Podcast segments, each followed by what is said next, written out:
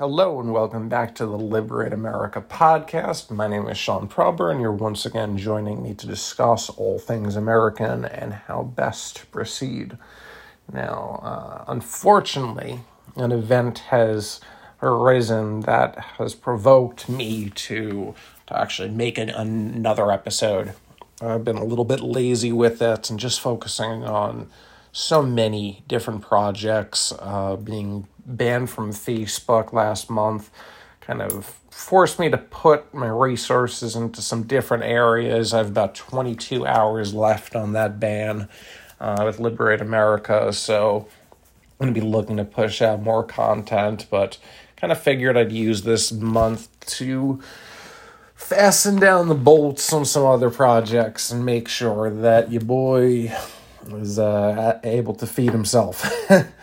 so, uh, w- what got me kind of back into writing, usually we use, um, you know, we have writers, uh, but what actually got me to take the dive and, and get the pen to paper again uh, was, of course, what we're seeing in Ukraine.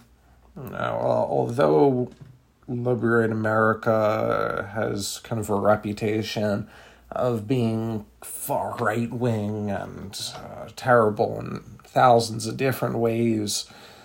Uh, one of the things that we really pride ourselves on most is that we're 100% anti war.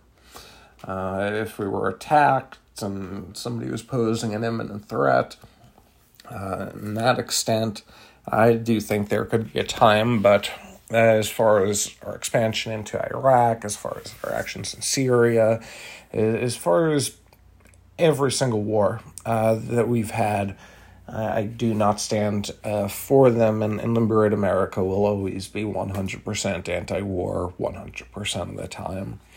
So, before diving into the events unfolding on the borderlands of Europe, um, let's jump past some basic concerns I have about even talking about this topic.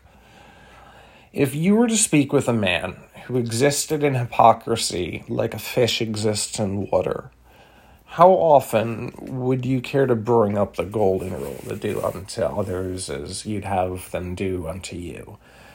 And kind of consider some people in your life who have made a mistake after making a mistake after making a mistake and no matter how many times you speak with them it, it clearly doesn't do anything that's very much what we're seeing here what point after witnessing so many sociopathic forays would you accept the futility of once again voicing calls for fairness the united states in its current state is the material embodiment of paranoia. Since World War II, as if driven to madness, like a, uh, like Macbeth, by the nuclear waste infused blood that we can't get off our hands. no stone is too small to risk remaining upturned. Uh, when September 11th happened, this is so true when you're talking about the relationship between comma and comorbidities. Already severe pathology became truly a terminal illness. Uh, paid for with our very future, our children's future, our grandchildren's future. This once revolutionary republic has dragged itself through every mud drenched, sun scarred hellscape under the stars all in a fear drunk hope of catching a glance at the incoming punch we believe to be promised by karma. And when every dollar was spent and every pebble inspected, non aggressive countries wary of external powers dictating their scientific or militaristic developments would be vilified, so the role of enemy never remained unfulfilled. Now you ask yourself, with with all the talk about focusing on Americans and turning the, the war on terror to American domestic terrorists, uh, which is uh, which is better made up enemies abroad or, made up enemies domestic. I think that we'll take the stance that both that both are, are not necessary and, and, and both are, are repugnant. Let me sip my coffee. so you ask yourself, we all learned about this in school, in, in elementary school, high school. Was the Mon- Monroe Doctrine just a joke? In 1923, the Monroe Doctrine warned European colonizers that the United States would not tolerate further colonization of the Western Hemisphere.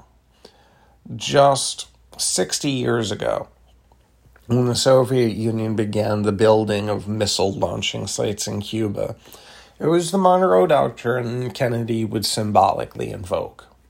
And since then, the United States and its allies have spent countless billions of dollars nearly encircling Russia in the Western Hemisphere.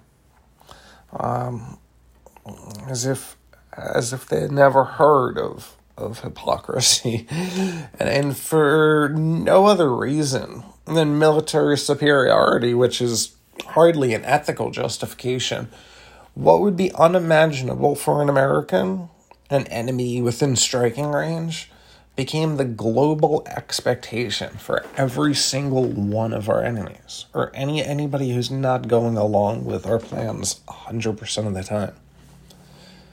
And of course, this is, is all Obama's fault. Uh, mostly, uh, it's always good to tie in Obama uh, into these things, and you know, consider the reaction if America, in America, if Vladimir Putin came into office and immediately started advocating for a military alliance between Russia and the government in Mexico the brash globalist minded Obama burst into the White House doors with just that sentiment. I think this kind of new progressive globalist man is so forward thinking that they forget uh, about the last century, that, that they forget about every conflict and, and every tension and every reason for distrust around the world. They're too blinded into, well, we just need to have this one world government. We need the UN to to expand and, and take take complete power. Now, Obama said it was important to send a clear signal through Europe that we're going to continue to abide by the central belief that countries who seek to aspire to join NATO are able to join NATO. Biden Biden has continued with the exact same rhetoric. So to understand why messaging is disastrous, to Ukraine, you need to understand the open, the underreported demographic makeup of the state affectionately known as Little Russia. As revealed by the Orange Revolution, the country is badly divided between the West and the Russian speaking East. We uh, t- talk about what happened is if it was all about Russian troops uh, get, getting involved there and Russians taking over. In truth, Crimea was almost unanimously on board with joining with Russia, uh, kind of fearful of these exact uh, promises that the country would be taken into the West. And in America's haste to bring Ukraine into its military fold, as is so common in stories such as this, weapons and support were delivered to some particularly unsavory characters during the Ukrainian Civil War.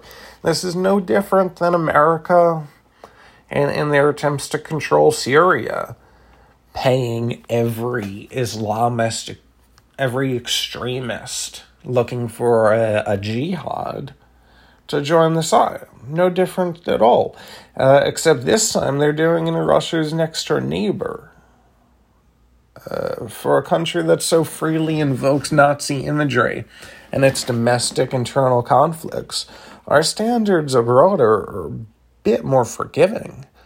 You have pictures of John McCain proudly standing next to Oleh Tyahnybok, in uh, a leader in Svoboda, a Ukrainian political party that receives over 40% of the 2012 vote in many parts of Western Ukraine. So do you, do you explain briefly what the Nazi roots of this political party are? Because it dawns on me that in America, everybody's called a Nazi. But, but to put this in perspective, about 800,000 Jews were murdered in Ukraine during the German occupation, many of them by a Ukrainian auxiliary named as the Galicia Division. When Western Ukrainian citizens organized a ceremony honoring that union, it was exactly this party that was up center um, at these events. We have quotes by Ronald Lauder uh, from the World Jewish Congress. He said, I was terrified to see photographs of young Ukrainians wearing literal SS uniforms with swastikas clearly visible on the helmets as they carried caskets of members of this Nazi union, lowered them into the ground, and fired gun salutes in their honor. This is what we're assisting um, in, in the West. So, in conclusion, in history, those surrounded by enemies, uh, with, with other countries funneling money to Nazis in it, but uh, surrounded by enemies who are promising the continuation to conflict, have not been seen as the aggressor. However, Russia taking offense to Western funding of horrible elements in bordering countries has created this irrational outrage when no country on our planet would condone such a flagrant attempt at encroachment. The American economy is in free fall, and the vast majority of Americans are lacking any faith in its leadership. Regarding both Russia and America, choosing de escalation and seeking mutual collaboration could be the only way to appropriately respond to the true threat posed by China. But as I see this now, we're just killing off more more Europeans, killing off more Eastern Europeans. Uh, when both of those groups already are are losing uh, people, I, I, believe both of them are uh, are declining in population growth, and here we are trying to figure out more ways to kill each other and kill ourselves. Uh, well, I, I think we need to look outward and look at the threats abroad because they're a bit more real. So that's everything we got for you today. Hopefully, we'll be uh, exploding this next month in more content. I look forward to uh, to engaging on this one. Take care, everybody.